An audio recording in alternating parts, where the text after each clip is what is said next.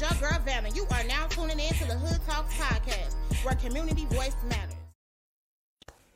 Hey, what is up, y'all? Before we get this show started, I hope you can take some time and help me wish my baby girl Devea a happy fourth birthday. I just wanted to dedicate this show to you, Devea, and just know that mommy loves you and I am doing my very best.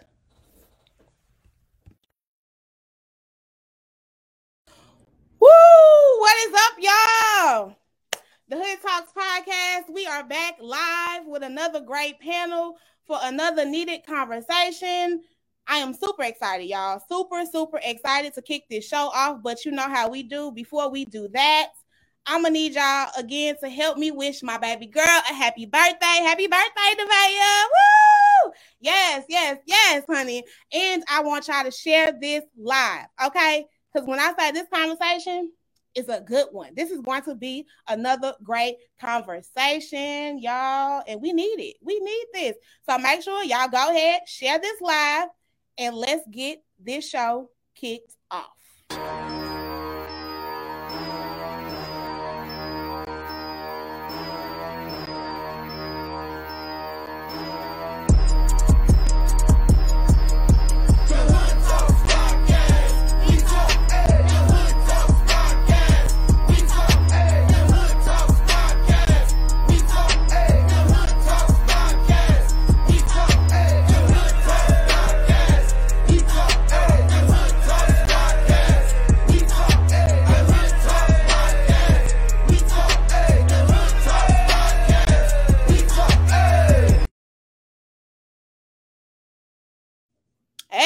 Hey, it gets me every time. Hey, I, I, I right, come on, right? I know, right? It gets me every time. I'm just like, hey, okay, hey. So we here for another dope conversation with a great panel, y'all. Look at all these great faces here with me today. Oh, I'm ready, y'all. I'm so ready. I'm so ready for this because I am trying to be this. I'm trying to be a new era of a parent and it's a struggle for me. But okay, tips. I got my pen. I'm about to write some stuff down because I'm here to learn with the rest of us who's viewing. Right. Okay? Make sure y'all share this live, okay? So this is how we finna do it, okay? I'm gonna let these great guests introduce themselves, and then once we do that, we're gonna kick off the conversation. And Miss Kimberly, I see you're already off mute, so come on, sis, go on to the people. Well, hello everyone. My name is Kimberly, of course, and I'm a mother of seven, Ooh, and no, I am um, working from home right now. I have an event, a event space, and I also help my husband run a transportation company. And on the side, I'm just on this journey of life and taking care of my lovely kids and just, you know, being grateful every day. Yes, I understand that. Yes, blessed. Thanking God every day. Yes, ma'am. Yes, ma'am. Well, thank you for joining us on this needed conversation. Uh, come you. on, come on, Miss Adrian and Antoine. Please tell the folks who you are. Hello, hello, everybody. How are you? And we are the Blakemores. I am Adrian Blakemore. This is Antoine Blakemore. We are the owners of ABC Educational Consulting LLC. Um, with this company, we provide janitorial services. We also provide life coaching services, educational curriculum, and I am also a doula as well, like our, our favorite host here, Vanna. Um, we are uh, millennial parenting here. Uh, we have two children, ages four and two. So we are new to this parenting thing, but we're going to try this a different way, kind of use what we've learned in our traditional of what we were brought up as uh, when we were brought up and taking those tools that we've learned and to apply them to what we're doing within our household. And also, um, you know, just to kind of add to that, you know, we definitely have the hands into the community. Adrian, you know, working diligently on Northside St. Louis with me, uh, in my spare time, I train high school athletes. Every athlete that I've trained has successfully earned a full ride scholarship. We also flip houses as well. So um, that's something that that's a that's a that's kind of a badge of honor that we kind of wear and we uh, definitely uh, love to talk about. So Yes, out here grinding together. Okay, black love. Yes, y'all better shine through because y'all know yes. all about the black love, baby. Okay. Yes. yes. So thank you guys for joining us. Okay, Miss Jasmine, come on, honey. Tell the folks who you are. Good afternoon, everyone. My name is Jasmine Marshall. First and foremost, I am the uh, guardian, um, not a quite an adoptive parent, but not no longer a foster parent of a beautiful seven year old little boy that has special needs. Um, I'm doing this solo with a great support system, but that is my number one goal. Um, outside of that, I'm a full time professor at St. Louis Community College and I work in the early childhood department. So I'm training the people that are out here to work best with our youngest children. Um, in addition to that, I run a company, a consulting company called I Encourage Early Ed Professionals, and recently started a support group called the Courage Collective um, to work with parents who are struggling to deal with their children who are newly diagnosed with special needs. Um, my passion is working with children and families of all walks of life. So when I, a colleague shared, um, they shared the podcast with me a long time ago, but shared this topic with me um, last weekend. I was so eager. I said, I don't care what else is going on. The schedule is clear for 12 o'clock and everybody out of this house um, so I can have a peace of mind. So I'm excited to be a part of this um, and share my perspective from both being an educator um, and also being a parent because the two don't always uh, align. Um, so thank you for having me. My head go off to all the educators because baby, I can't do it. All right, yes, sis, no, she cannot do that one. All right, so I appreciate all of y'all. I love all of y'all from a distance. Uh, come on, Miss Jacqueline. Thank you for all you're doing too, Jasmine. Shout out to all of that, uh, especially the special needs. That is one thing that I do want to touch and hopefully touch on in the next season. Okay, so I might be coming back for you, sis. Okay. Jacqueline, come on, honey, tell the folks who you are. Okay, I'm Jacqueline. I am the mother of two. I, I, was about to call them ferocious, but that's how they are.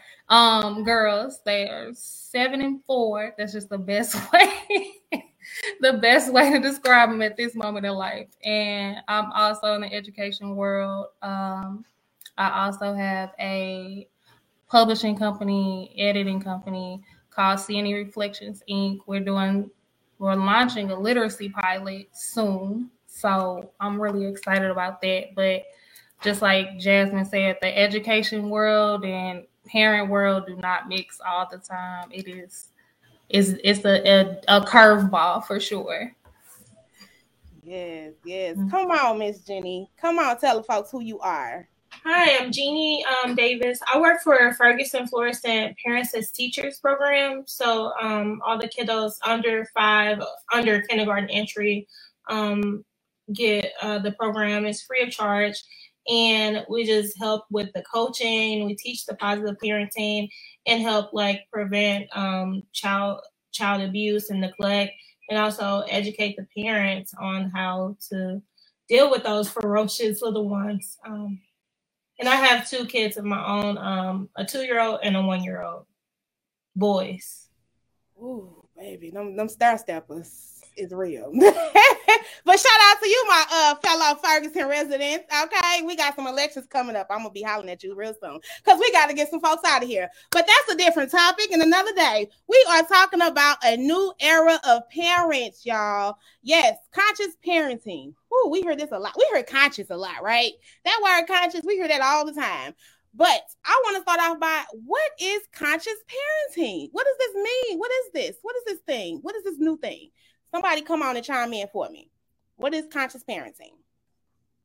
Don't be shy. Um, I think that um, you okay. know conscious, conscious parenting is just you know having the mindset of always being aware of you know who you are as a parent, always being aware of your engagement of your children, your influence, you know, the village and the proper influences that you have for your kids kind of all the time. You know, that's something that Adrian and I you know, we we we harp on and we kind of stick to it. Some of our friends are even surprised that you know we don't allow our kids to take into just every single thing. You know, just being conscious about that. So, uh, in, in my opinion, just being conscious, you know, about every aspect as you possibly can as far as you do. with your your children and you as a parent. You know, growth and all. I seen you come off of mute, Jacqueline. You want to get in on that? What is conscious parenting to you? Um, it's piggybacking off of what Adrian said, or Antoine said. I'm sorry, but it's being self-aware of your past like raising and your triggers and controlling your emotions while they're actually learning how to process different situations, how to control their emotions, how to just navigate and having that um that consciousness like about everything the books the the shows everything having that under wraps mm. Again I, I can do nothing but agree with everyone who's already spoken but for me it's forced me to be more reflective of things that i've done so not just acting but also when the act happens or however i respond taking the time to be reflective um, taking the time also to give myself a little bit of grace. We've had like so much that's happened here over the past few years. And sometimes you we're I don't know about you guys, I'm gonna speak for self, but I'm just trying to keep my head above water. So saying to myself, you know what, I didn't read this book or he stayed on this tablet for hours, and that's okay today. And I'm gonna try again tomorrow. Um, but also being remembering that for me, the biggest thing is making sure that I raise a conscious adult. You know, I want him to be a conscious person. So encouraging him to be reflective too about some of the things that he does or how he responds to situations. So us both practicing um, reflection, me and my son. One thing that I appreciate from what you said, and I got you, Kimberly, is the grace part. Um, because when I did start this episode, I didn't want people to feel attacked because maybe they didn't know, wasn't aware, or they were aware and they just chose to do a different parenting style. Um, because we're not saying, and I tell friends this all the time, I'll be like, does this stuff really work? Because in a sense, we have not yet seen what what it could do. You know what I mean? Um, we haven't really had the full scope of generation after generation. Like when my kids get 20, then I can reflect and be like, okay, it did work. So I could say to them, I did this for you and this kind of worked. But I just think as parents, one thing is the main focus is getting yourself grace because there is no handbook to parenting at all, right? Come on, Kimberly. I thought that you had. you know what? That's exactly what I was about to say. What you ended with about not having a manual as being a parent, because a lot of people believe that okay, once you have a child, it's a natural thing to um, know how to parent when it's actually really not because a lot of parents don't realize that how we was brought up our parents wasn't really like um conscious and aware of what they were doing. A lot of things they were going through in the past they were projecting it out on us and they wasn't realizing what they were doing and at the same time it was causing pain and hurting us and causing us to withhold our true selves and keeping us from being our like expressing ourselves. And they wasn't understanding that we were like okay we're kids. We we we we don't know what we're doing but you don't have to whoop us so you don't have to yell at us to make us understand you know what are you feeling? Like some parents they need to learn how to dive inside of them and heal themselves and realize what their pain and their day-to-day experience can you know project on their children. That part heal you know it's something um that you said um about how parents are raising how our parents raised us and how we did they didn't have a book or you know we have we've seen all these books right? What to do when you're pregnant nine months to expecting before you're expecting. And i don't know about you guys you ladies i didn't read those books. I didn't. I, I didn't. I don't know about the listeners. I, I didn't read those books. Um and so like you said we it the parenting doesn't come with a manual um, it's like when uh, you're in school and uh, as an educator you go and you take these courses and they're teaching you these things about what to expect when you're in the classroom and then you get in the classroom and you like whoa this is not in the book it's not in the book when you get when you're a parent and you have that baby and you bring that baby home. I don't know about you ladies, but when I brought when we first brought our daughter home, she was not like the way she was when she was in the hospital. She was very chill in the hospital. When we brought her home, she didn't sleep. Who is this baby that we brought? um, so learning how to pivot that and and and uh learning how to parent and to have those conversations Jacqueline, you said using those past triggers that maybe our parents exper- experienced when they were growing up and kind of like passing that along, or what their parents may have experienced, and they're just passing these things along. We want to be the change that we see in parenting, and that's the biggest thing. And Jasmine, as a uh, like you said, as a parent of a special needs uh, child, it's different. Like and that's a day-to-day different type of thing. As an educator you see different things all the time where you got different triggers different things that's going on. What what your child did yesterday was not what they did today. So just learning your child in general like being able to have and give yourself that grace that like hey i'm learning who i am with my child and giving my child enough grace to learn who i am as a parent as well. And Kim, I want to I want to say thanks for bringing that up because I think I didn't really realize until I got older that the generational difference between my my dad and me or my mom and me it was so different to the point where you know it, it would cause you know friction from time to time. It's like yo i don't view it like that you know? And and and uh, sometimes it will it will lead to you know certain circumstances being uncomfortable but you know with being able to have just a conversation like hey it's, it's not an attack it doesn't mean that you're the you're the lesser as a parent you did a bad job it's just that on this certain situation you know i view things slightly different and that's okay we can still move on with building the relationship. So yeah i didn't really realize you know the difference of the generations and experiences that they that they went through you know, being a teen in the 80s, you know, or growing up in the late 70s versus, you know, me growing up in the 2000s and having my own views and things like that. So, you know, that was something that I had to kind of conclude to when, uh, as an adult, you know, had to go through that. So, yeah, I, I, I definitely, that definitely resonated with me, Kim and I just want to say one thing you don't know until you become a parent, right? You just don't know. You don't get it until you become that parent. Um, and I think what uh, Antoine just said, shout out to you first of all, Antoine, because you're a black man coming onto this space talking about conscious parenting. Shout out to you. Okay. I was super excited. I was like, yes, we get a black man. Yes, because we need y'all in these spaces to have these conversations because y'all are just as much as important all the way around than it with us black women. Okay. But shoot kudos to you. But I just want to say though, I think you don't really know the dynamics of parenthood until you become a parent. And I let me tell you something. I've seen so many, I'm gonna be the first to admit it.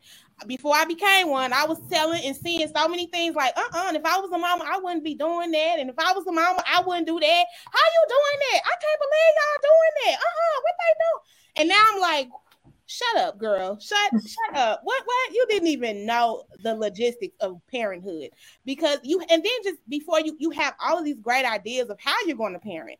I'm gonna be this, I'm gonna do that. And when that child comes, you find out it's no longer about you. And I think for me, it's for conscious parenting, for me, I'm trying to get that it's not about me. I am here literally to try to how do I want to say it? Guide my child through through, through their life not run their life. Like I, you're you're not. I'm not here to tell you what you're gonna do. You know, you're gonna want to do what you want to do, and I'm hoping to help inspire you and get you to those places where you want to be. I am not. I'm not the leader. I'm just sometimes I feel like I'm really the follower. But help me in on this conversation, y'all, because right. I would just. How do y'all feel about that? Like, I think in our day and age, we were shut up, do as I say, not as I do, right? And I am trying to really literally be like, see what mommy doing, like do do as mommy do. don't don't just do it because I told you to do it, but I'm trying to lead by example in a sense. How do y'all feel about that? And um just piggybacking off of the whole thing where as far as teaching and then having your own kids, it's so different, so so so different. Because the main thing for me is I'm not getting any sleep now.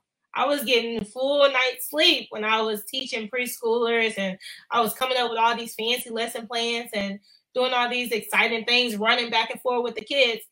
I'm not getting any sleep right now. I, have a 13, a 14 month old that's nursing all night. I'm not getting any sleep, and that makes a difference for sure. And then my two year old is nighttime potty training himself, which I was not ready for. And he's like, I have to pee. I'm like, go back to sleep. You're wearing a diaper. So, so it's just like that whole sleep thing is just really unfamiliar for me. And that was like shell shock when I first uh, became a parent for sure. Yeah, I mean, there's so many changes that uh, are things that you um you don't think about when you're not a parent. Like you take for granted. I'll be like, I take going to the bathroom by myself for granted. I took that for granted. uh, I saw you was going to say something, Antoine. Go ahead. Yeah, I was. I was going to say it's funny you you brought that up about you know not sort of forcing a particular thought on your child, but allowing them to grow. And um, I, I just recently read a book about that, about you know certain circumstances being child developmental oriented, you know, allowing the child to kind of express, you know, the direction of the route that they want to go. And uh, I, I didn't catch it until I read it. I, it's, it's it's a book that I read some month ago. It's called The Development The Developmental of the Psychology of the Black Child by Amos Wilson. So um, you know, kind of kind of reading that, I, I didn't realize how much I would, you know, hey, no, we're gonna do it this way. And then once I kind of caught, I was like, well, okay, well, how you want to do it? And my son, and my son is very much like his father. He will yell his point across if he needs to. He's like, no, I don't want to do that. And I'm like, who you yelling at? And before I catch myself, I'm like, okay, well, slow down. What do you what would you like to do? Communicate that to me. You know what I'm saying? And he and he can express it. He, he can tell me how and what he wants to do, the structure and the route he wants to go, and I'll be like, okay, that's fine. And I, I, I I'm kind of growing into that, and I like it. It's working. Giving children the full autonomy to express themselves. We allow kids themselves to express in school, like you know, uh, with through their artwork, right? But what about when they come home? Like you said before, we were always taught to do as I say, not as I do you're gonna do this, you're gonna do that, and that's how that's it, that's all. But giving children full autonomy to be like, okay, well, you know, I kind of want to do it this way, or I'm seeing it this way, looking at from their perspective. Um, allowing them to be emotionally intelligent because they have feelings and they they they feel a certain way so giving them the opportunity to say when they're angry when they're sad when they're happy like you you want to raise children so that when they go out in this world and we're not there that they're able to communicate that. Um, and i feel we as parents not that saying that we all came from like these horrible upbringings. We just were not allowed to say how we felt in the household. I can give a perfect example that when my parents came when my mom came to visit um, and she saw my son actually having a conversation with my husband about how he was feeling about a certain way she was taken aback. Like y'all allowing this? Yes like it's okay. It's it's okay. It's okay. It's okay to allow someone to a conversation, no matter what age they are. You want to teach them these things so that when they get out in the world, they're able to have communication skills. They're able to tell when they're feeling some kind of way so that when they go out here, they're not these uh adults that don't know how to communicate. Shut down. Shut down. Yes. Yes. yes. I'm so happy she mentioned it. Yes, you know, right. Look, if we can end, we don't end on this note right here. Look, we don't need no more show because that is it. That is a gem, and I think that is what's happening in the black community a lot, a lot. Especially, come on, y'all. Now we finna get real, and Antoine, you're here for this, okay? Because I'm get real. We finna get what? real. Black men, black men cannot express themselves because we've told them to be man up. Don't say nothing. You can't cry. Can't cry. Yeah. yeah. No, no, don't tell. My biggest thing is don't tell my son not to cry. Don't tell my son how to feel. When he's hurt, he's hurt. Allow him that. He's a boy. I don't want. I don't like to hear when men say, he's "Oh, he's a boy. He he can cry too." Yes. That's why you can't cry. That's so why like, you mad and frustrated and ready to pop off and shoot yes. any and everything yes, because you can't express your emotions. Yes, yes. I, I definitely. You said. But um, I definitely think that with black men, you know, being pervasive with emotional intelligence and emotional growth is something that needs to be, you know, talked about more.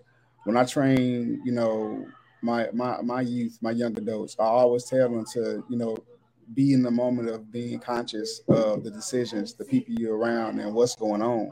You know, if you are angry, understand why that's going on. If you are unhappy, it's okay to, you know, say that, but also understand the value of communication with that as well. To be angry doesn't always have to come off like an attitude or just, yo, what it is, what we have to do. Like you pulling yours, I'm pulling mine. Like it doesn't have to escalate to that. You know, uh, seeing value in just communication, even if you guys still disagree, is that's okay. It doesn't have to lead to that. It doesn't have to escalate further on. Just like, hey, the world is big enough. Like you see it this way, you see it that way, I see it this way, and we can separate and go our separate ways, and that's just fine. That's fine.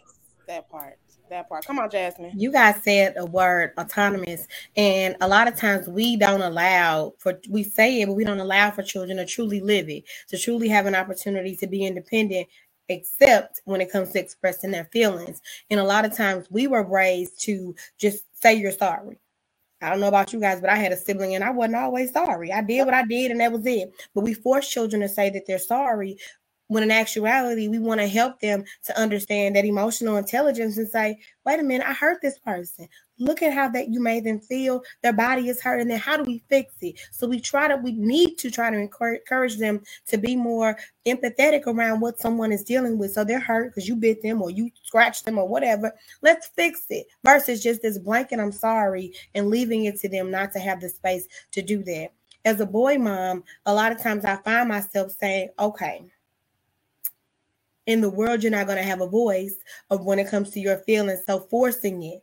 Tell me how you feel. Well i'm he was using frustrated at two or three. People like does he really understand? Yes he does. He's frustrated. He's not mad. He's not sad. He's just frustrated with the situation and i want you guys to hear him when he says it. And then let's figure out collectively how to fix it how to help him get beyond it. And when we don't allow that that's when impulsive behavior runs rampant when we don't allow a child to have an opportunity to say, This ain't right to me. Or we don't allow them a voice and we don't respond to them effectively when they things are going well. And when it goes wrong, we're responding to the negative. So that's what I think we have to focus more on is giving them more of that time and attention when things go right. Mm, you said a lot. I can't even die. I like I couldn't even chop some because that was a lot. It was a lot.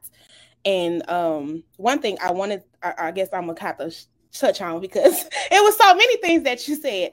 But one thing, um, the voice, right? Talking about giving our kids voices, um, our children voices at home, and then having to go outside, and then they don't have that. I had a conversation recently with someone, um, and I was telling her that um, I feel like there's privilege in conscious parenting because when you can do it at home, you know, when you're sending your kids out here into the, the space that we have um, racism bias, they're not going to be able to do what we're telling them to do. So how do we address that narrative? Because that's my that's my nervousness. Okay, I have a daughter.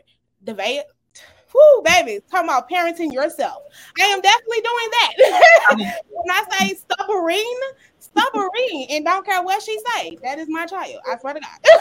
um, but I have, I'm like, I'm freeing her the space to do that here. But when we go outside, I'm trying to figure out how to manage that because I know what she's no. in this world. How do we come on? What's the tips on that, y'all? How can we address that? I'm gonna jump in and I'm gonna say I am big on communication.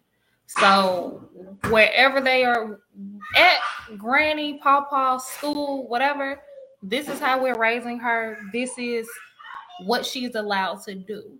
And I'm everything. Like I sent a two-page cheat sheet, like, hey, if she's frustrated, she may tell you, I'm upset, I need some space. So don't take offense to that because she's telling you, I'm upset, I need some space. And us as I can speak for me, I wasn't allowed to do that as a kid. I wasn't massively abused or anything, but having that voice and that, hey, I just need some time to process or I'm I'm angry or whatever, I wasn't allowed that. And I see in the education world the difference of the kids that are allowed to be their own self and find their own self and voice their opinion and the ones that aren't. That's where you do get that impulsivity. So one of the things I've been saying, I know since she could talk is if you are not calm, you cannot think, and if you cannot think, you cannot lead. And she would, and I mean, I had a screamer. She wouldn't whine, she would scream. And I'm like, well, what do you need? You have words, you can talk. Tell me what you need. And she can verbally tell you everything that she needs.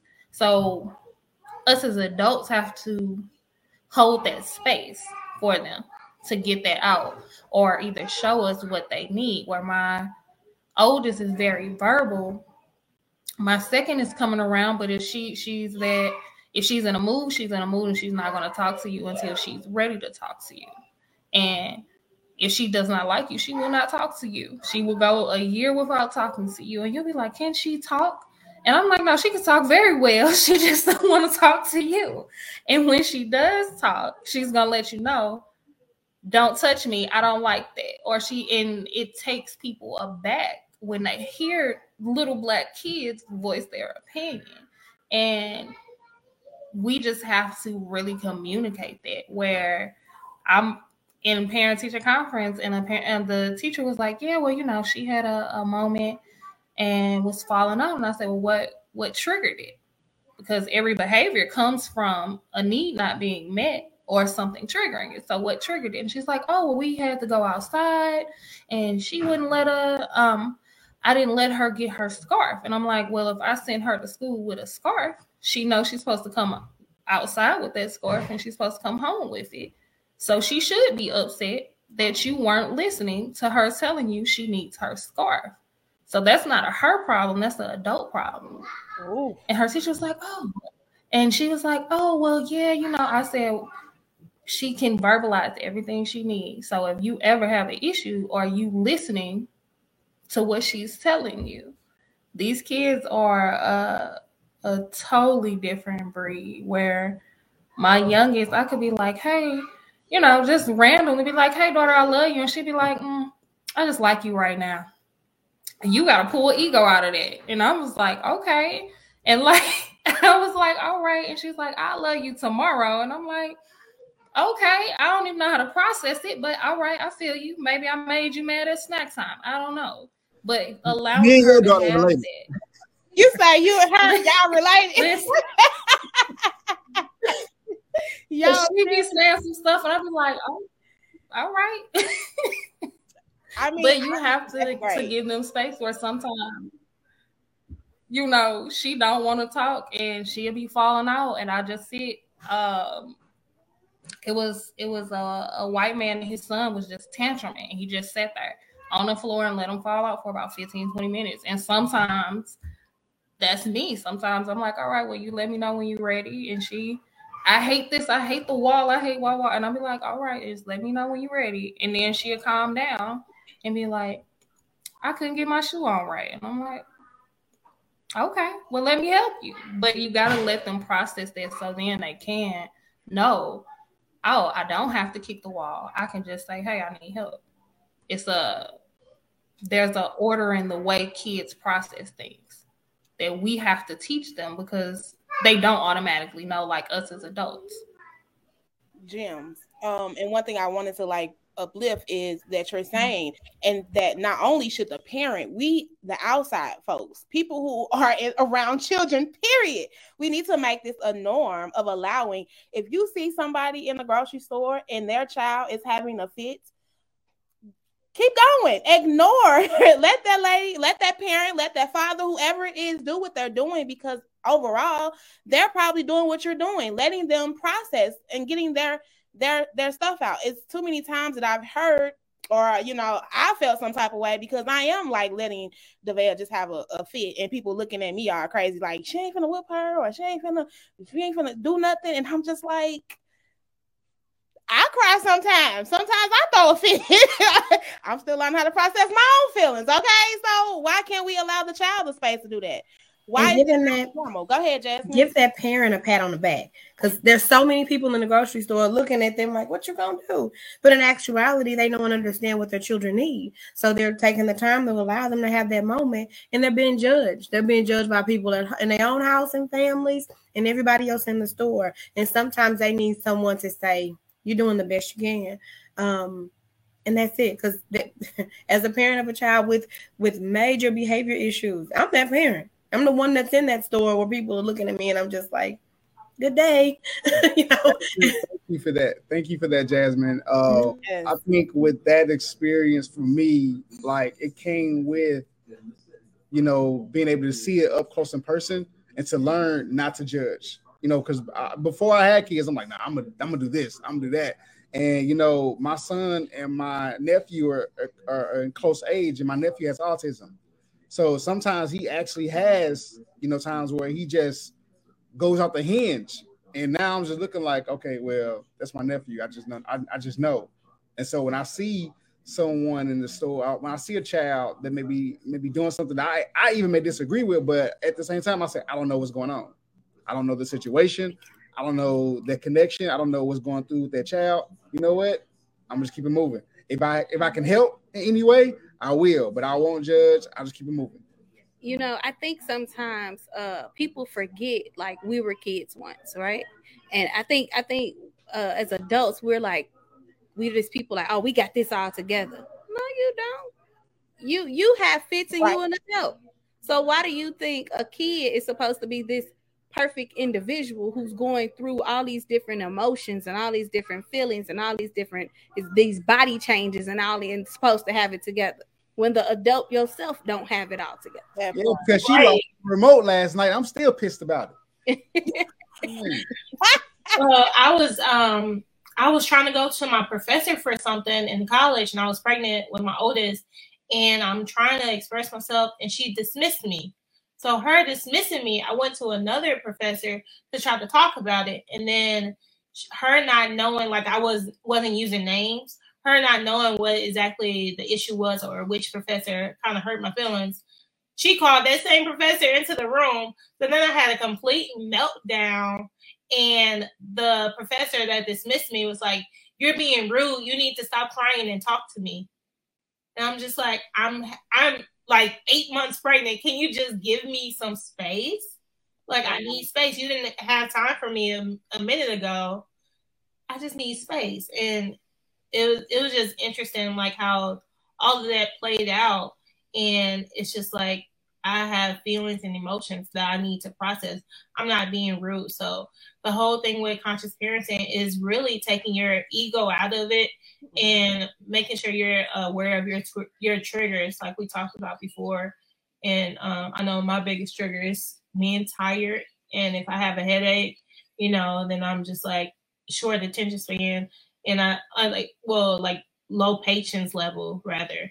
And then it's just like i need a minute mommy needs a minute i'm gonna go you know in the room and relax uh I need a minute. So just being aware of that and teaching your kids. Like I have the two boys, and sometimes my oldest is like, "I need a minute, Joshua. You know, I don't, I don't want to play right now."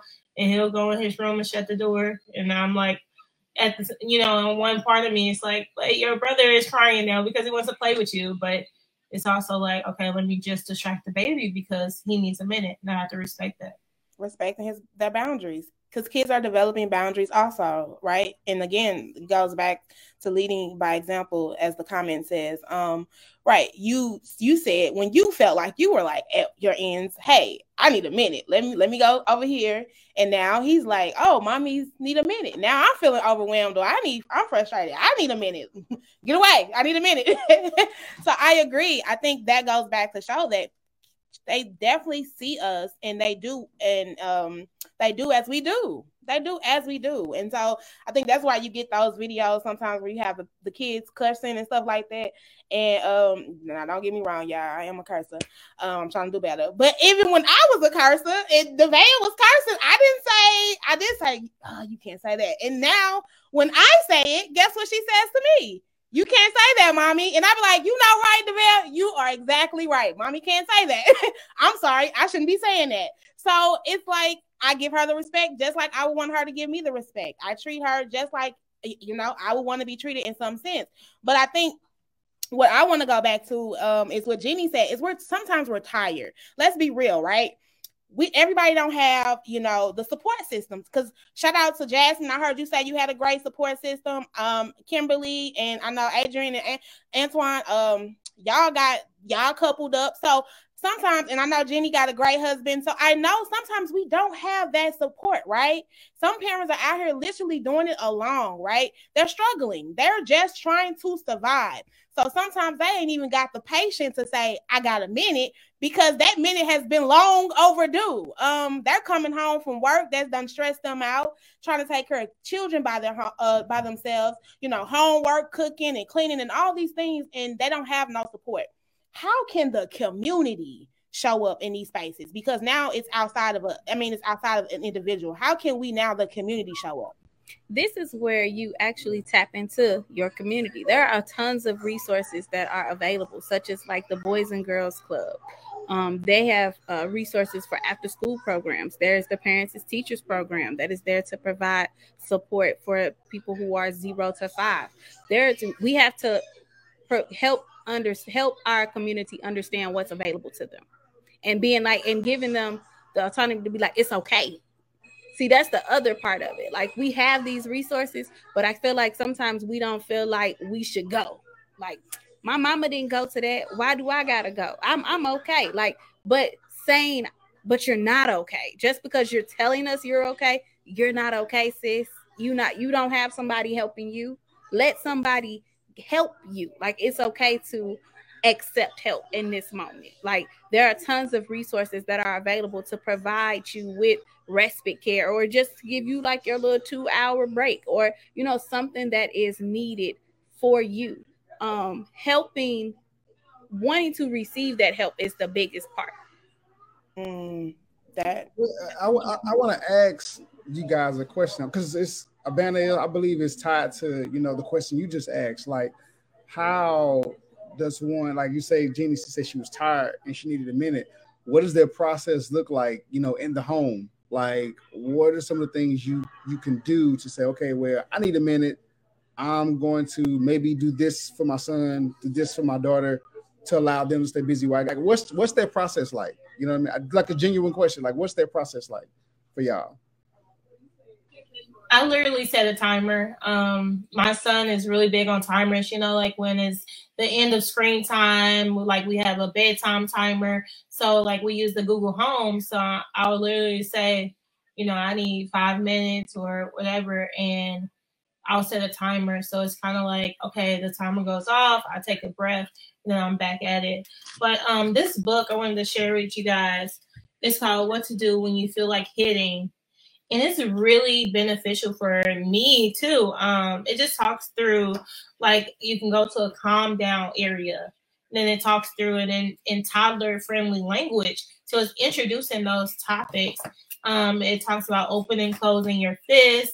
Um, it has some sign language in here, which we did teach my, um, both of my sons signs, um, like more and help and different things like that to help them express themselves if they are um, nonverbal or younger. And then just um, knowing like like because hitting wasn't ever like my oldest problem, but I can substitute those things for yelling for me, you know, or for him, and just making sure it's just a coping mechanism. So when you're when you're having those big feelings, you can um, share share the book, or you know when when things are calm, you can give them those tools because when you're um, when you're stressed and you can't really think. But if you have those tools in your back pocket, then you can pull them out. Or you know what, even allowing um, your child to create social stories. So social stories are super big. So what you can do with those is that's something that you can print off and you can do that as an activity together so that if they have an issue with hitting or if they have an issue with being upset hey go get your social story. Let's let's read it. That's something that we can create together as a um as a as a home activity but go through that um together. Wait a minute. Is that what you do? Mm-hmm. so when you go and i'm by myself what you um, i know actually, um, i'm gonna let Kimberly I actually started um teaching my children how to meditate. So um, usually on the weekends in the morning, you know, we'll get up and we'll meditate for a good five minutes. And um, I ask them how they feel and things like that. And it kind of brings um, a peaceful and calmness to us. And it seems like it helps them with getting along with each other early amongst the day. But sometimes later on, you know, they'll get into things and and usually when I want time to myself, I would, you know, just I would honestly just tell them, you know, can mommy have like some time to herself? You know, I close my door and usually, you know, they'll go to their room because they my kids they love to be in my room under me. Like I, you know, I have adults and I have teenagers and I got toddlers. So I have like all groups. So it's like um I see the big difference in my older children because I didn't really I wasn't really aware of conscious parenting when I had them, you know, my two oldest and um I really see how my parenting style then had affected them as teen, you know, as young adults um versus my my um teenage daughter and she's I mean, I see a, a big difference. But other than that, it's like, you know, it has made me a better parent. So I'm just so happy that I learned this because, and I feel like that's why they help the community itself because it all helps us grow and help us become better people. And you won't be so afraid of letting other people help you raise your child because I feel like as they used to say in the back, you know, back in the day, it takes a village to raise a child. I really believe in that. Yeah. And a lot of people are so against it, I believe, um, uh, because of probably how they parent. They whoop their kids. That part. They Come on, yell sis. at their kids. They don't get a full understanding and get eye to eye level with them. So, you know, they don't want other people to do it to them, their child, but Yeah. it's okay for them to do it. Like, make it make sense. Woo, that is a that right there is a mouthful. Um, because that is one of my things. Like I talk about having a village and talking about wanting a village, but at the same time, you know, and getting help. But like you said, I don't want to put my children in a certain circumstance where I know they're going to get traumatically. Ex- the, the, they're going to get experience traumatic. Like this is what it is. You know what I mean? Um, because again, like at my house, they have the freedom literally to it up. It feels like it's turned up every day. But at someone else's house, I know their children are sitting down, they house clean, they nice, they like it to be this way and that way. Like my kids, and I know this is not like everybody like her kids jumping on couches, but whatever. So they have fun. Um, but I know they can't do that everywhere. And so just trying to distinguish the difference for them is like, and then my I just want my kids home to be their safe space. Do you hear me? Like outside these walls, you have enough to fight. Okay. Like come home, take your everything off and just be your safe space because we're fighting enough outside. I don't want to fight in the home. So I just know everybody ain't that type of person. So I can't just like I don't feel comfortable sending them any and everywhere because it's not they're not going to get the same reaction. It's just what it is. And I'm I'm with you, Kimberly. I feel like that's why we're so selfish about in that space of not letting everybody tend to our children because no one is everyone is about this space of consciousness. I have two things I want to say. One, going back to what we talked when you guys talked about having the social stories and having those expectations. My son has a processing delay. So things that come easy for some children don't always come easy for him. But I went on Amazon because I feel like I know that there's an importance in giving a child a visual to like help them to remember something. So we use like these little magnets. The box is actually right here. Um, it's just a box full of little magnets of things that he can do. So when he says, Well, I'm done with my breakfast, what do I do next? I say, Well, go look at the pictures because they're all in the refrigerator. After breakfast, you put your clothes on. You know, You should so show it again. oh yes, So people can really see. it. Put it up a little more. There we go. There it goes. Got They're it. like visual aids. They're Yeah. visual aids. They're mag. It's a magnetic set, and it has everything you ever Mm-hmm. want to think of in this box. They're over um 300 little magnets, everything shoes, walk to school, put your coat on, close the car door. I mean, everything. So it has really, really helped. Um, just the morning routine, just to kind of give him that visual reminder of things that that this should come very easy for some children, but don't for all. Um, so, in addition to that, you guys were uh, just talking about the importance of making sure the community around you understands how you want to parent your child. We were going to therapy, and I could not, for the life of me, get my mother on board around like we had boundaries and we couldn't do this. These grandparents are different. They don't have none. They can't say no. Yeah, they can't do none of these things. So I need you to walk with me, mom and dad, right? Um, if I set a, a rule here, that rule kind of should stand at your house too. So yes, that's my support because I'm a single foster parent, but at the same time, it's like, whoa, you I got to reprogram you from coming from granny's house. Like you don't think that that's your reality. But one thing I, I learned is that there are groups for our parents too. Um, learning how to parent the, the, the new era children or new era grandchildren. So there are things out there, there's support groups. My therapist or his play therapist actually said, Why don't you bring them with you? I'm like, I can do that. I didn't realize that was a thing. That's good. I didn't realize that that that 30 minutes that I get with you, I can bring them in too, and then they can hear it because sometimes it don't work when it comes from you. You can. I'm a professional, and he still ain't registered because I'm. We're still their children. Um. So knowing that sometimes we have to bring our whole community into the circle when it's time to parent our children to say, okay, this is what's going to work for our our family. Agreed. Yes, and I definitely have a parent educator that comes to our house to teach my husband because he won't listen to me. They Look, now, same. Look, these grandparents, they something else, and it, it took him a, a while to kind of get on board as well with what we were, what I was trying to do with our with our children. Now he's he he got the game and he he's running.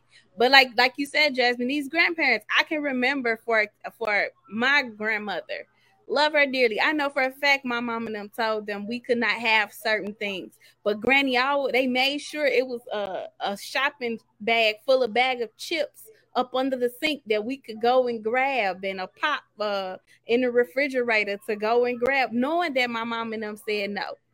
So now that I have kids and my children don't drink pop, that when we come to Chicago to visit, my granny will say, Well, can they have a piece of pop? No, Granny, they can't have a piece of pop. Like it's okay. No, it's not okay. So, but how do you teach? Um, so my granny will be 90 this year. She been this way my whole life. How you gonna teach her to tell her great grandkids no? I'm I sure know, right? She's gonna, you know what? It is what it is. But you know, allowing, you know what? It's okay.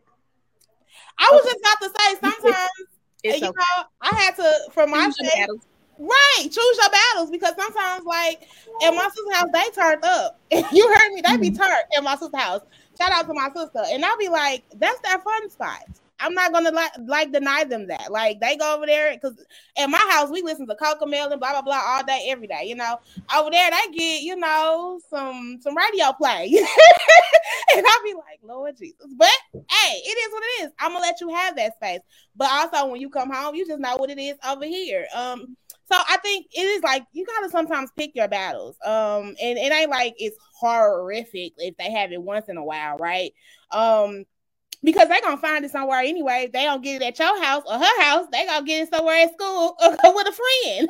So it's like you can't be too strict to where they're not in having some type of spaces. Um, but you also like you do want to have like your your your standard of what is going to be experienced at home and what this is like, and just explaining and conversating again, being very much transparent and talking to these children. Um, I think that's the thing. communication. Like we feel like we can't talk to them, and if I say what I say, this is what I say, and I'm like, no, explain yourself. Um, and I try to do that a lot. Explain myself, like even when I'm doing something wrong. If I might say, you know, like I might scream, "Hey, Devea, I'm sorry. I was very frustrated. I shouldn't have screamed. I apologize. I was wrong. Do you accept mommy's apology? Mommy will try to do better moving forward because I'm human too.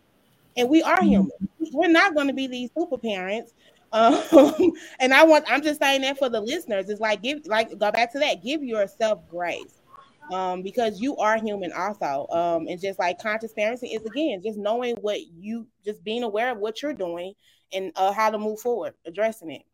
You know, and something Kimberly said, Kimberly, I applaud you. You are raising your kids in different developmental milestones. Like you said, you got adults, you got teens, you got toddlers. Those are some whole different things you have going on. I don't think what people really realize is those de- different developmental milestones that people grow up and sometimes everybody don't meet their their developmental milestones at the same wavelength. Everybody not doing it at the same time. So to see that you're out here raising seven children at, at different ages and different generations, different things that's going on, I commend you for that. Like that's that's tight to me. I, I really wanted Thank to you. go back to what we were talking about in regards to a village. Because what happens when the village is broken? I'm gonna jump in there. So we have a really, really, really good village, and it's a big village. But in that village, there are boundaries. Like there are, all right. I don't have to tell Granny such and such. Y'all have a certain amount of sugar y'all can intake. So if she baking you pies and cakes, we got 15 minute limit over there. Cause it's you can you can't keep them two hours. You can't. I'm coming home and it's cakes and pies. Wait a minute now. Dentistry costs too much. No, they cannot they cannot come over your house unattended. Or, you know, if I know you grew up getting yelled at, called out your name, and you did the same to your kid, we can go, we can go shopping together. We can get that mommy break in like that. But you watching my kid unsupervised, no. The ones that are on the same wavelength, yes, y'all can go over there. You can go play in the back, do whatever you want to do while we wind down. So it, it is uh, really, really communicating where, you know, I had to hey, we only do we only do black Barbies over here. We only do black shows the first four or five years. That's all we watching. we not watching traditional Disney. So if you're not on that wavelength, my kid can't come over there. Like I need you to understand because you're gonna undo the programming that I'm trying to build and that confidence and, and that consciousness that goes behind that and the intentionality behind that where we were um we were somewhere and they were like, Hey little girl, and she was like, Oh, that's not my name. This is my name. Don't call me out of my name. And she's like, Oh, she just rude. And I'm like, No, you called her out of her name. That's not what you call her. And teaching them those things in conversation. So when you're not with me and you're in school or you're at camp or whatever, you can voice your opinion and say, Hey, you don't call me that. And if it escalates, okay, you bring that back to mommy and mommy can handle it. But I want them to be as carefree. My goal is to raise carefree black kids. I want them to be able to go and jump in puddles and not think, oh my God, I'm gonna mess my shoes up, I'm gonna get in trouble, or oh, I'm gonna get in the water, I'm gonna mess my heart. No, like go swim, go play. Like I want you to be a kid. Like we unfortunately don't really get that luxury to just be free. And like how you were saying, like your kids are on the couch. Like it is, it is, it is very privileged. And so like my kids are free range, but they know in this house there are boundaries. So this living room is off limits to you. But you can do whatever you want to do in that room as long as you clean it up. This this top of the refrigerator, don't touch it. That bottom, that's all yours. You can get your as many snacks as you would like. Water, it's like there are boundaries. And so when we go to other people's houses, I to like kind of add in that other piece, like, hey, you can't just go and open somebody's refrigerator. That's not that's not decorum. So then we have those decorum conversations of, hey, the kids only watch TV over here. They don't get to play and, and run and da da da. Or, you know, my kids skate at eight in the morning in the house. I don't care. You know, but you can't go do that at Granny such and such house because she got all glass on the floor. That ain't gonna that ain't gonna work. So it's a lot of intentional teaching behind it.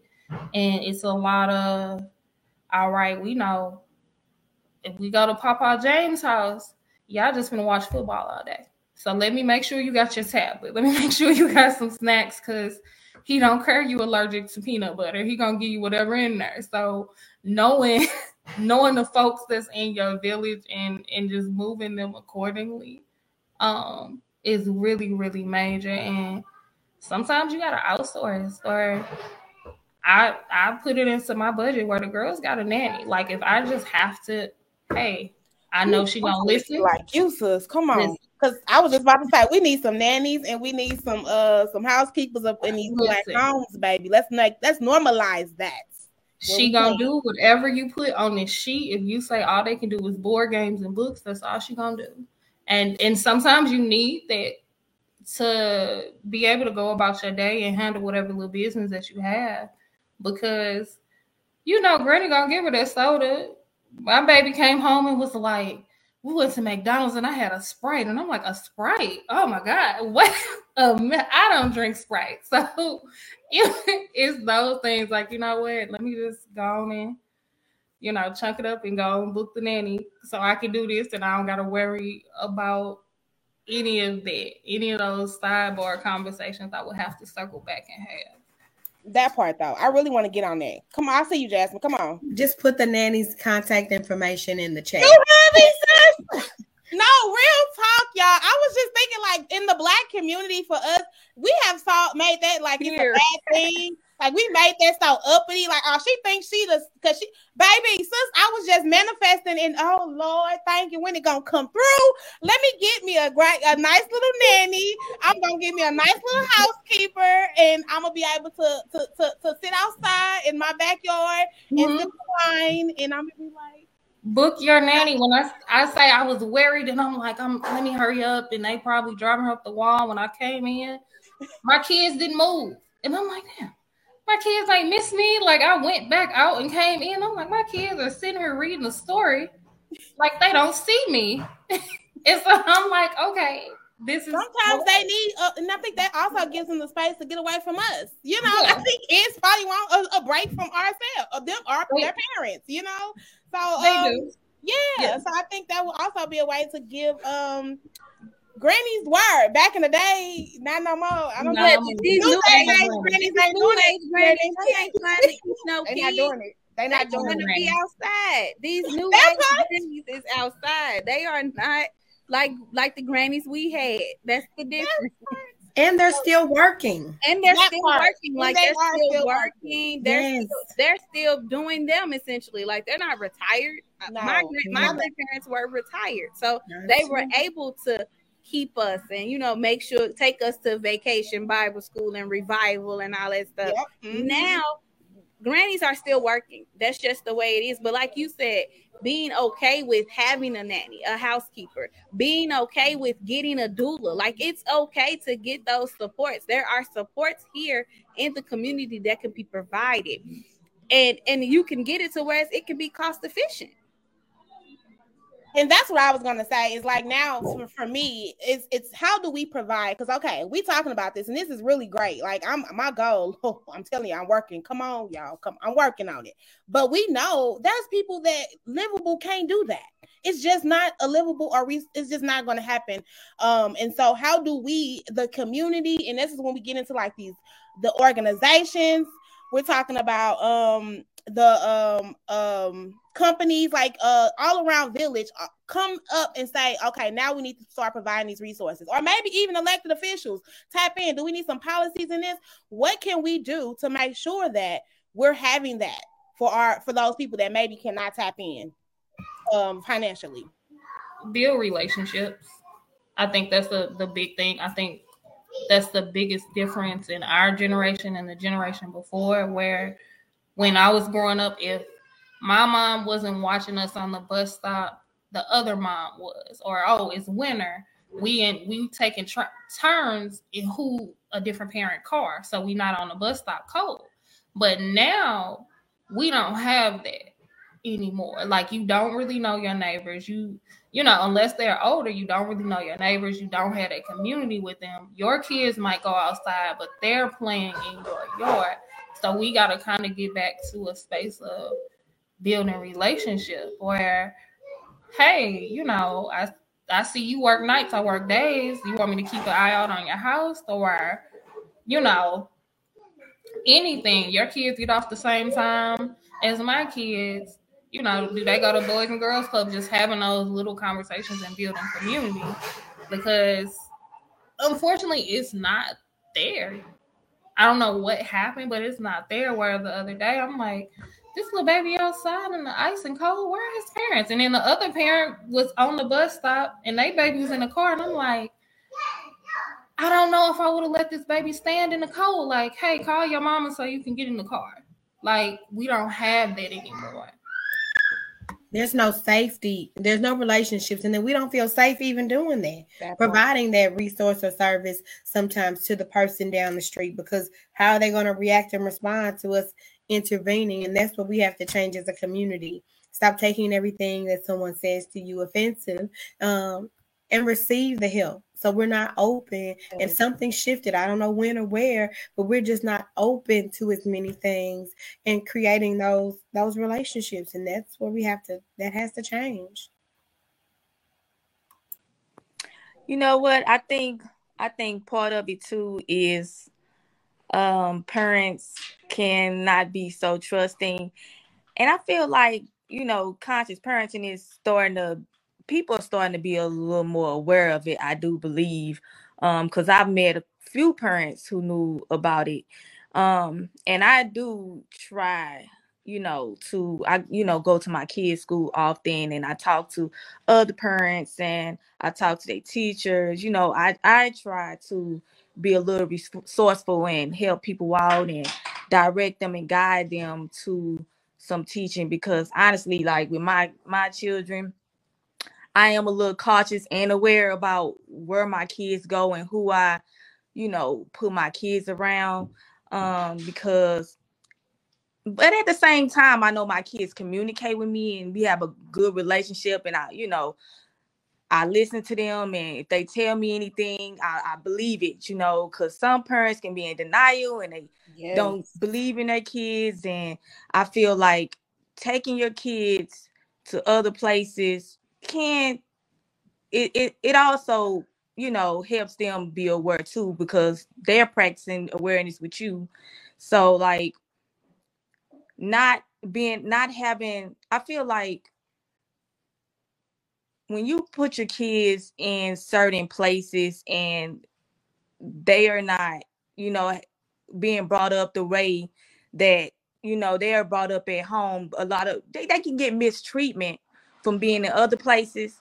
And my kids, they tend to communicate that with me if and they I think they take it in pretty good, you know, like is because they understand that other people, you know, are healing and they are hurt and they're projecting their pain on them. So I'm really happy that my kids they understand those things. I mean, my eight year old he does, and my teenage daughters do. They don't really too much take it personal, but they are being being able to teach them about conscious parenting has caused has helped them, you know, practice awareness and let go of their ego and things like that. I even got a grandbaby right now.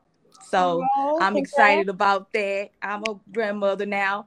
But um I feel like I was able to let my kids express themselves, do what they want to do, be, you know, whatever they want to be, and not project what I want them to be. Because my mother was very like hard on me and very strict on me. And oh, you know, she was so afraid of me having a child at a young age. And it was just you know, and honestly, it ended up spilling off on me. The what she feared, it it projected back on me.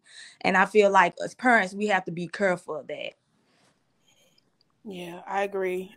Kind of getting back to the uh, original question that you asked, Vanna, and, and Kim, thank you for sharing that because that's definitely something that I think all, everyone on the panel could probably speak to to some degree but definitely uh you know with jacqueline and with jasmine saying building the relationship creating the safe space and i think the biggest thing that jacqueline harped on is that even in the community and building you know that safe extension of you know um, your neighbor and your neighborhood to some degree looking out for your children or other. I think it comes with, like Jacqueline said, boundaries. You know, to some degree, it's not and it's not a close knit. You know, as far as like being an immediate part of the village, but it could be sort of an extension cord. You know, I mean, it could be an extension. You know, my neighbor. You know, when when we go out of town, you know, my wife she kind of looked at me funny when we, when I first brought it up. I'm like, yeah, uh, you know, my neighbor Angie, she's gonna look after the house when we travel. And she's like, that happens. I'm like, yeah, you know, I, we built the communication. You know, uh, you know, she talks to me, she talks to uh, she talks to me, I talk to her. You know, I know her kids. I say hi to them. You know, they out the store, I blow and hunk. And so I think, uh, you know, just kind of creating an extension, you know, with boundaries. You know, hey, I'll you know, uh, uh, initiating sometimes either. It doesn't have to always just, you know, come to you. You can initiate that relationship and that boundary as well. And I think uh, with more communication, you know, like you know, like you guys said, with more communication, being upfront, initiating their relationship with a boundary, with the proper boundary, you know, the neighborhood itself could, you know, form into a safe space, building a relationship to the point where you know you guys have a kind of safety net on your block in your neighborhood, and that's where it can start as well. I think that's a valid point, and I think that's what we do lack a lot in our communities. Um, is when we look at our the the way we're living, it's definitely a lot of selfishness and like it's just my house.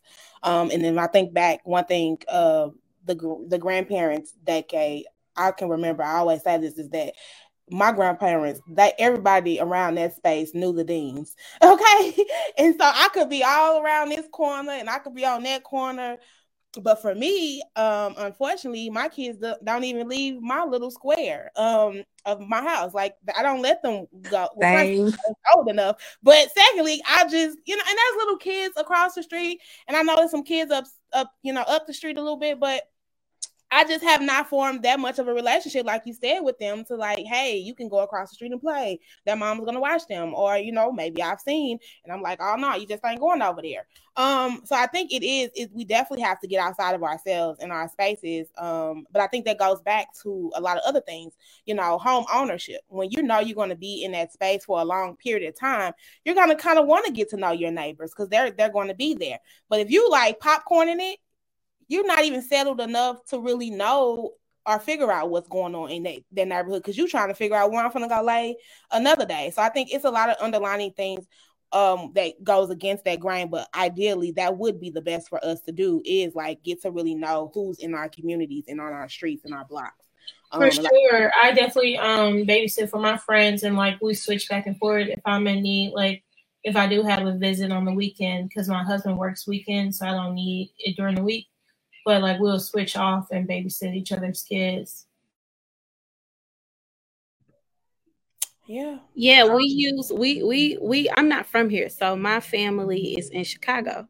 But my husband's family does well with babysitting again. Um, our friends that we went to college with, uh, we our kids are kind of all around the same age, so we kind of tag team and do what we do, and you know, try to be that village, be that support. It's something that you said. It made me uh, remember back when we used to have neighborhood block parties back in Chicago. So I don't know if they do that here, but yeah, yeah, it just came out. right. I don't know. Yeah, like I don't know if they do that here, but in Chicago we have block parties, and those were like the best. Like every summer, every year, you knew that it was gonna be the block party, and and Miss Johnson yes. was gonna cook, and it was gonna be a DJ music. Kids was out playing. That's how you saw your neighbors. See, the neighbors come out when it's bad stuff that happened. If the police was outside, I guarantee you, all of them outside. They look, everybody looking. But when it's the good, why, why don't we come out just to say, hey, how you doing? I'm such yeah. and such. I live up the street. You know, yeah, my kids go. You know, just to be that. It's time for us as a people to get back to that, to where we were before. Like it was always a good thing to have these neighborhood block parties to be around the neighborhood to I couldn't wait to go to the neighborhood block party. Couldn't wait. I mean, it was just fun. And seeing all those different people, it's just time to figure out what we have to do as a as a community to get back to that. I agree. I think that would be super dope if we could bring something in that space of like each street every other you know month or something each street block it off and let's let's have a block party so people can get to know um their streets and their blocks and their community because we definitely got to come together um and i feel like once you get to know the people that you're around less of the crime will happen um more of the village mindset will start setting in and again our communities will will flourish and thrive but i also again like to say we have to address mental health in that space too. And I think that's what has gotten us to where we are also. Um, because everybody ain't gonna show up like we we we we send her thinking like we have some people, but everybody ain't gonna show up like that. So we definitely have to re- be mindful of mental health in that space, and that's that's a whole nother subject because I think too mental health plays into parenting, right? That's a big play into parenting. Absolutely, it is the root of parenting. You can't pour from an empty cup. You can't give the child something that you don't have. So we have to be mindful of checking in, you know, as it relates to your mental health. You guys, I'm going to say this. We talked in the beginning about a handbook. I thought I had the handbook. I'm an early childhood professional. I thought I could do it. I, parenting, I got this. Special needs, this is my lane. But when I tell you it has been the opposite of what I expected, I mean, there's great pieces, there's great moments, but parenting the child that has trauma or a child that has genetics that you don't know much about has been difficult. Like it has been a journey. Um so mental health is something that i i scream and and i'm telling i try to tell people all the time stop saying you're okay when we know you're not. So taking that moment to say you know what I, like we talked about earlier, I got to tap out. I need to schedule an appointment with my therapist. I need to get you set up with someone that you can talk to. I need a support group. I need the school to understand when you get suspended, it's not because you're a bad kid or it's not because I've parented you incorrectly. It's just who you are. And we're trying to muddle through these waters. But figuring out and, and, reminding yourself and all those people on your blog at your job that we have to check in and we have to get our own mental health under control because we can't parent if we're mentally unhealthy. So true, so true. Oh, gems, gems, gems noted. And I think that's part of that that break. Hold on. Oh, okay, yeah. That's part of that break where I like I have to tell my kids like, hey, I need a break. Give me a break. Y'all got several rooms to go into. Please go anywhere. Give me a break. I'll be back. I love y'all. Give me a little break. Let me let me take a nap. Let me, you know, whatever. So I can be here for y'all because right now, mommy got to recharge. It was a hard day, whatever, what have you.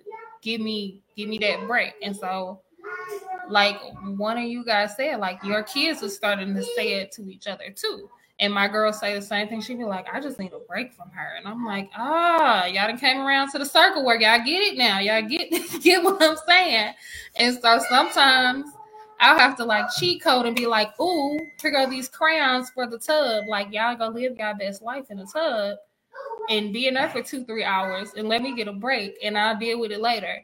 Because if we aren't full. We can't we can't be there for our kids. We can't process the things that they they need us to process. Yes, for sure. And like being okay with those messes when you have toddlers, like, you know, um, it goes back to like expectations and it goes back to like that mom guilt thing, like and just putting the like all the expectations on on your household, on your children, and then you project that to the kids and it's just not realistic. Like if you have kids under 10 your house is probably never going to be clean. Like and just being okay with that with that with um that and um just making sure that you have realistic expectations. I wanted to kind of um talk about like what do we do when when the toddler or the kid is like yelling back or or different things like that um how do you guys handle that like just addressing how how do you want them to say um say things to you or how do you want them to treat each other well we have a balance because my son because he is like me sometimes he'll pull me all the way out of character. He'll he'll just pull me out of character. I'll be like, oh, man, who you talking to? And she'll check me. Hey, that's not what needs to go down. That's not what needs to go down. Express to him the boundary that he's crossed. Make sure he understands he can communicate that better. That way, that issue doesn't happen again. Now, I also have to check her when it comes to my daughter, even though she's two. You know, my daughter, she comes, she's coming into her own. She's two, turning 22. So, you know, me being her, my daughter being a little bit more Girls, baby. being a little bit more of a daddy's girl, I tend to catch her, and she Dread don't do that. And I'm like, well, Adrian, you know, she only did this because of that. And then we kind of come to understanding where we kind of balance and hold each other accountable. So for us, you know, we tend, you know, to kind of catch the rock and kind of hold each other accountable and be that balance for each other. So that works for us. But we also both I have been teaching him child development. So he doesn't know about child development. Mhm. He doesn't know anything about that. He didn't go to school for that. I did. Uh, so teaching him the development of a child, essentially, like yes, our children are two years apart, but they are two totally different kids. They're on two totally different wavelengths. They they develop way different than other kids that you may see. Um, so emotionally, socially, cognitively, all the domains, like they just develop differently. So learning uh, those developmental uh, factors and what it looks like, what it is. There's a milestone tracker that I always tell parents to use is the CDC milestone tracker that checks developmental. It gives you a literally, it's available right on your smartphone. All you got to do is download the app, baby. It will tell you all about where your child should be developmentally. And if your child is not, what to do. It gives you tips and activities and things that can help and take to your doctor. Because I think what what makes parenting so hard is when you don't know.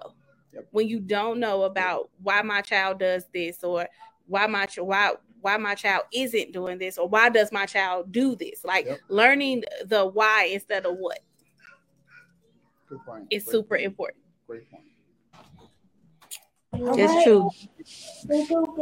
Um, I'm gonna push back real quick. Who, somebody want to say something before I push back? Come on, Kimberly. You want to say well, I was just about to say the to be was has been challenging with teenagers other than my young my young children because I have a 60 year old and at this ti- time of her life she is basically finding herself and trying to like be her own person and do her own thing and I'm trying to keep from being so controlling and trying to make her decisions and choices for her.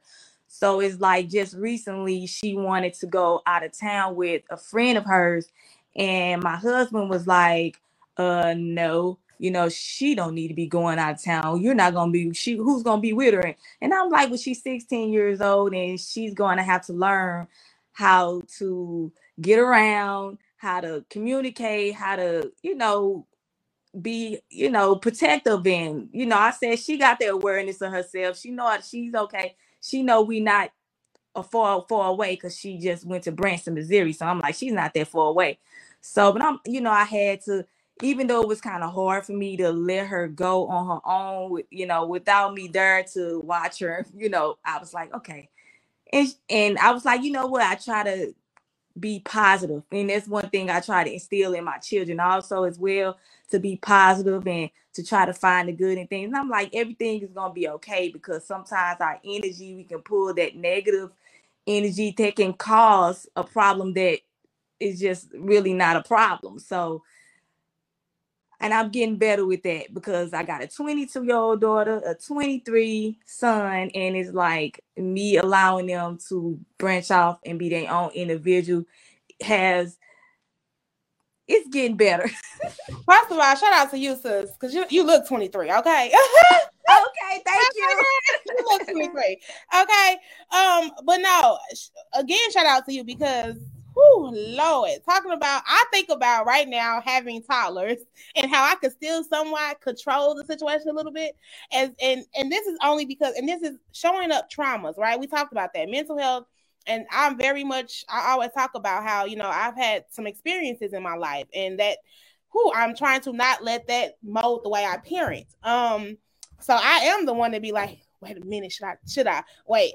And I, I overthink, but um, I can only imagine having them at that age um, where you're trying to be very much like, okay, you're gonna have to learn, you're gonna have to experience stuff. I can't always hold you back, but also like, no, wait, I want to protect you from this crazy world and these crazy people. Um, but I think it goes back to like uh, we've all been saying, like just having communication um, and making sure you have that space.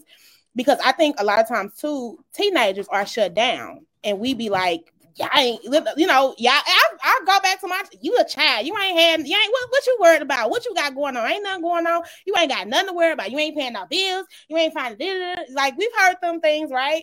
And I, I still think like these children, especially now in COVID. Come on now, the changes that they've had to adjust. Through, woo, is mind blowing. You know, um, sometimes for me, going to school was a break from home. Um, so imagine having to still stay in the same space you may be ready to get away from and just not having no outlet to go. Um, I just uh, mentally think about these children and at that age. Um, and I, I think it goes back to again therapy. Um, educators help me out. Is that when is it too early or is it not too early to start incorporating therapy to for our children? Um, um it's never too early. Uh, i don't think it's never too early especially if you a lot of the time i step back and i look at my kids and i'm just like observe them and i go into educator mode and i'm just like okay is this just their personality or is this a COVID kink, or you know, like I have to go through this checklist, and I'm like, okay, let me reach out and see if your teacher is seeing the same thing I'm seeing. And it's educator space. I'm like, parents, the bulk of y'all insurance is free. If you got Medicaid, it's free. Take advantage, even if you don't know if your kid has a diagnosis or they just need 30 minutes a week or whatever, take them you don't have to pay for it. Take them if they need play therapy or OT or if they need speech therapy. It's free because at a certain point, I'm glad you said therapies. All, Come on. I mean, all of them. I think that is very much valid. I think, and that's another reason why our children are behind is because we're not wanting to tap into these resources of therapies that they're offering. Uh, OT. I mean, there's so many different resources around things that can help development. And we're like, I ain't gonna do that because doesn't mean something wrong with my baby. The IEPs, all of those things. You like people, I something wrong with my baby, and I want people to feel no, F that. Get your baby those resources. Get your baby that extra assistance. Come on, Jacqueline. I'm sorry to uh right. to tap that in. And we have to remove the stigma associated with with yes. mental health or, or with with just all of the things of support. So just because my child needs additional support doesn't mean that there's something wrong. And early intervention is a true thing because if we intervene early, we may not have to intervene always. And I think sometimes we get stuck or parents, not we, because I think we kind of we are all kind of making like conscious decisions around our parenting because we're here today. But sometimes parents get stuck in this understanding or lack thereof of what children really need to thrive. And for me and my son, we the therapy started at four. Um for several reasons, being kicked out of well, this close to being kicked out of uh, child care centers, you know, um, realizing that maybe kindergarten is because he's five it's not the right step for him right now. So all of these collective decisions meant that we definitely have to sit down and i i need to make sure that i'm tapping into all of the things all of his potential. So that's where we that's where we have been and we're going to continue to be there until we don't need it anymore again being okay with that like please understand that just because your child needs help, that does not mean it's a reflection on you as the parent. It doesn't that and I think that's what parents get stuck at. They're looking at like, oh well, true. If they say my son needs speech therapy, they gonna think I didn't talk to them. No, that's not what that means. Your child just needs additional support. It's okay to have support, just like you need support. Like it's okay. Like I feel like I feel like I, as an educator, that's one of the biggest things is like pushing, like, and then people say, "Oh, you just pushing it, pushing, pushing the IEP." No, it's not pushing an IEP or in uh, and with your zero to five, it's an IFSP, an individual family support plan. Literally, This is the family. This is the goals that we're working on. And guess what? If we intervene early, by the time it's time for them to go to kindergarten, they may don't need this support anymore. And to kind of tap into that, I mean, people who may think or may be judgmental, even if you don't have, you know, uh, special needs or anything like that. I mean, I'm not an educator, but I'll be a little vulnerable in this situation where I think, you know, we as a black community need to normalize therapy in general. Yes. You know, as recent as me being in my 30s, my father and I had to go to, you know, therapy. You know, our relationship had got to a place of uncomfortability. And, you know, it wasn't until we sat down and just talked to someone, you know, two, we, we don't have, you know, any, you know, IEPs or anything like that, but just sitting down and talking to someone and just communicating, it got our relationship closer. You know what I mean? And when I tell my friends that they're like, you guys went to therapy? I'm like, yeah, dude, you should try it. Like, I mean, even you, you don't necessarily have to have something in the background, but just normalize, you know, going to therapy. It's okay to just talk and express. That's fine, especially as black men. That's fine. Yeah. And using using your resources in your schools, like the schools have school counselors. They have groups like uh Sister Keepers. I define me. They're they're they're all around teaching young women about themselves and how to how to what you say, Jacqueline? No, I, I, I define me, but go oh, ahead. Okay. okay, yeah, yeah, like you having those different resources that are available. Like you have to and get your kids in things. Like we can't just be having them at home on their screen, on their computer, yes, on their game. Like, and then we like, well, they not talking. I wouldn't talk to you either. You're not talking to me. Like, I don't understand. Like being like using the resources that you have. Let's get them out there. Let's you have to push, you have to be your advocate for your child. You have to be that part. Yeah. And then like being your biggest advocate where we also have to remove ego out of that where if somebody does suggest, hey, you know, we think they may need a little help with X, Y, and Z, not automatically going on that defense, but actually listening and I'm a big let's push it. Okay, what's your evidence? Let me observe. Let me come in the classroom and observe. I've never seen that. Like it's okay to question those suggestions. And if you see it and you're like, okay, it is a little different, go ahead and get those those follow-ups or whatever. Where a lot of the school counselors, I know it switched to digital, but maybe like before COVID, there used to be a packet like about this thick, and it had everything in there from home home resources if you were homeless, food resources, if you needed anything under the sun, it was in there, but people would not come into that office. It you need clothes, you need anything. And I'm like, it's literally free. If you had um LGBT kids, here's all these organizations that's local. And now it's a digital resource. I'm gonna try to pull it and put it in the comments, but now it's a digital resource.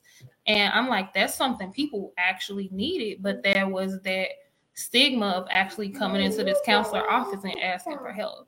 So we gotta stop ourselves from pushing ourselves to better and our kids to being in a better place because we don't want to ask for help or we don't want to follow up where you know sometimes little johnny not just acting up because he want to act up sometimes he doesn't know how to self-regulate and he need this little hour a week to teach him them skills to where next year he can stay in the classroom 100% of the time versus 80% of the time. So, and, and just taking that stigma away from it And I also, because y'all know I said I wanted to push back earlier, but I don't think I was trying to push back on is, and I'm gonna just say this, is making sure that we have these spaces culturally. That is my biggest thing. I'm with y'all on these resources. I'm, I'm with y'all on tapping in to the resources, eh, but I'm also with making sure they're culturally available too. Um, because uh, we know I think, and I think this is probably what has happened over generation is that we've had our, our grandparents maybe had bad experiences with these things. Um, And so they weren't going to tap in. They're like, oh no, we ain't dealing with that. You know how they say that's white folk stuff. Therapy is white folk stuff because they only seen white people doing it, right? So I think it's just making sure we're normalizing that they are. Shout out to I was shout out to Hood Talks podcast, but shout out to me in my space. I am trying to really uplift that we can tap into these resources and we have the people that's doing the work. Um, and so shout out to y'all, uh, y'all educators, um, in all of y'all in y'all respective places, um, for showing up and being in this space with me. Um, I want to get ready to close out, and uh, I want to give you all the space if you want to again to talk about what you all do how people can reach out to you all and um, maybe give out one suggestion advice or something that you can give to someone who's thinking about conscious parenting and who we'll go with adrian and uh, antoine we'll let you start it off um, my advice you know personally would be normalized therapy whether you have a background for special needs or not, normalize communication and going to have someone listen. Um, you can reach out to me at stl uh, underscore god.com and uh, on Instagram. And uh, also, I kind of made shirts for this to, to this out for this uh, podcast for this today's show. Uh, the shirt Black Dads Matter, you know. Uh, countryclubclothingline.com is where you can get the shirts. We also have for the moms as well. 90s mom. So uh, mm-hmm. Country Club Clothing Line is where you can kind of take a look at the shirts. Um, but that's my advice. Um, uh, you can always follow me on social media on Instagram at coach underscore M up E M U P underscore ace. Um, I'll also put it in the chat for everyone there. And then um, I'm like I said, I'm the we're the owner of ABC Educational Consulting LLC. So we I provide educational curriculum to organizations looking to go into the schools. So it starts there. If you want to take your your mission and you want to teach what our children about things that you want them to know, then hit me up. We can create a curriculum and we can go out and push it into these schools. I'm also a life coach. Um, so I provide uh, coaching, coach them up with ACE. So get your ACE, let's ACE your life by your standards. But my most endeared thing is being a doula. Baby, I'm helping these women help and bring babies into this world. I'm coaching, I'm there with you. I'm in the trenches with you from the time you have the baby to your fourth trimester to teach you different things and thoughts to help you support you, to be a part of your village. Give me a high five. Look, I'm about look doulas and midwives. The hood talk, yes, baby. We talk doulas and midwives, yes. yes. Um, all right, Miss Jasmine, thank you for joining us. Come on, tell us. Okay. Um, so my I guess my number one piece of advice to anyone is to really think about your expectations for your children. Sometimes our expectations are just way too high and they're not developmentally appropriate. If you ever have questions around what my child should be doing, Google is a great resource. Developmentally, where is my child? You don't have to have a fancy website, um, you don't have to have a special class. But if you are interested in learning more um, on the credit based side, come see me at St. Louis Community College, where we are teaching individuals, communities around what children need to grow and thrive. Um, if you're interested in becoming an early childhood educator, come see me at the college. Um, I know college isn't for everyone, but it is an opportunity just to get your foot in the door to even see if this is something that truly interests you. Um, the world cannot go forward or continue to roll without early childhood educators because if our babies don't have nowhere to go, we don't go to work. So mm. um, that's one side of that. Um, if you're interested in learning more about opening a child care center, um, if you want to know more about directorship of a child care, a quality child care program, you can come see me at I Encourage Early Ed Professionals. Um, we're found on Facebook. Um, and or if you just want to learn more about being a parent, contact me. You can find me on Facebook. Um, I just Jasmine Marshall. Um, and we're learning about just this idea of being comfortable with your child's diagnosis or disability. Thank you so much for having me too. Pleased to be here. Thank you for joining us. Come on, Miss Kimberly.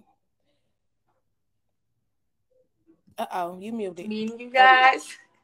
Um, if you want to contact me at Kimberly Warren 96 at yahoo.com, you can always reach me also at Facebook my name is Kimberly Warren, and I'm open to talk to parents about um, conscious parenting and how to um, meditation. I'm really heavy on the mindful meditation. And um, I also do have an event space where I throw parties and meetings like that often. And um, I can also, you know, help people that's up and coming with um, begin starting their LLC and businesses and things like that. I also know I'm diving a little bit more into trucking and uh, freight work and um, cars, so and dispatching. So um, I know a lot about that as well. So you can contact me.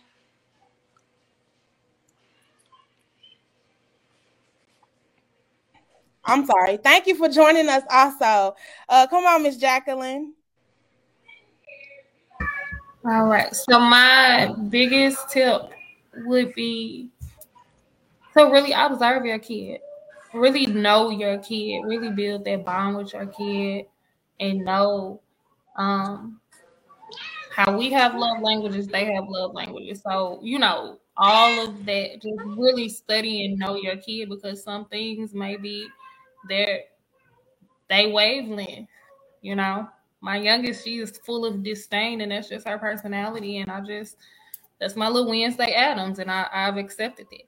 So you know, like I, you know, you just have to know your kid.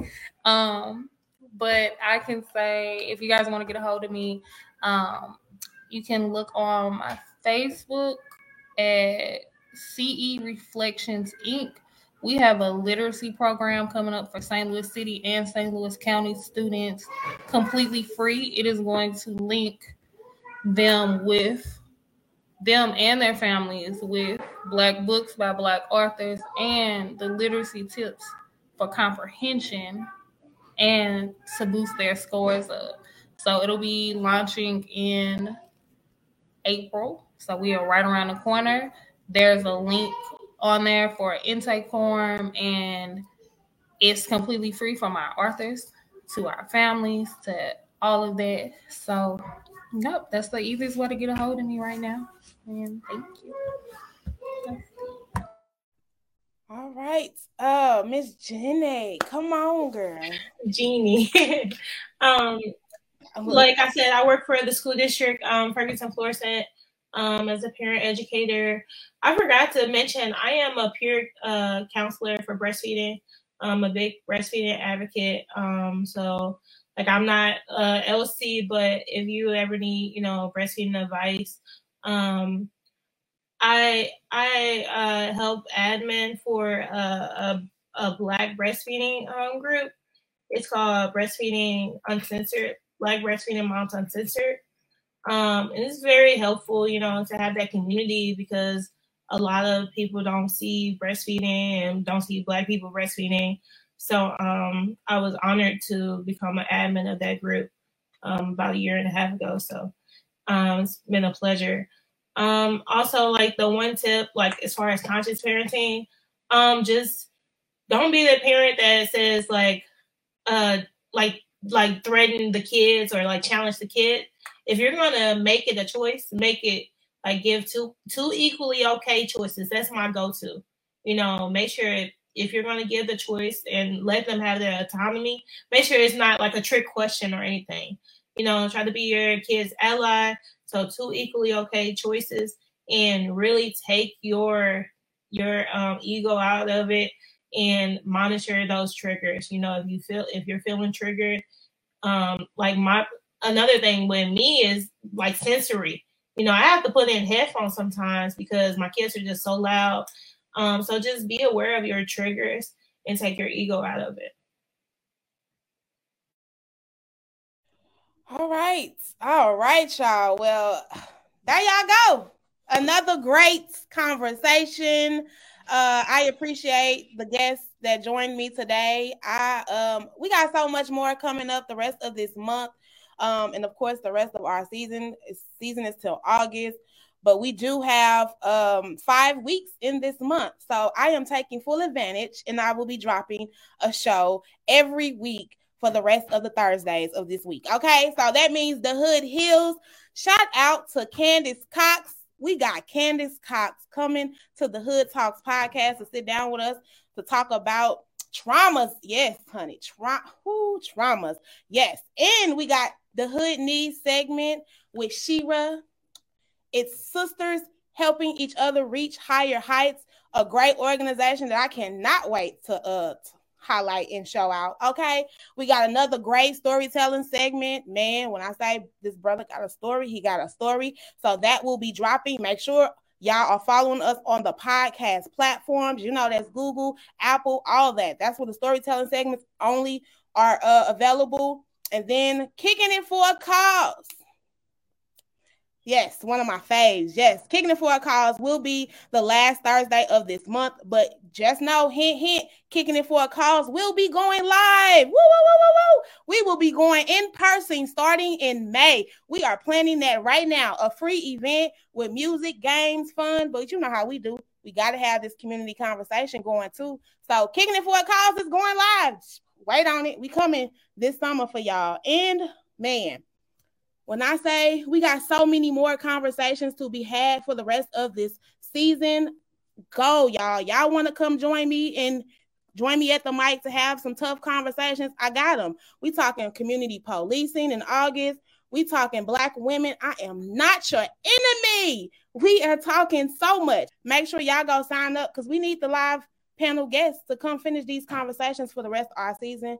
And you know, I would love to have the community to the mic. All right. Well, that's what's happening. Appreciate everybody tapping in and tuning in. On that note, y'all, we out. Don't forget to subscribe to our YouTube page and also follow us on all our social medias. And you can find all of that information at www.thehoodtalks.com.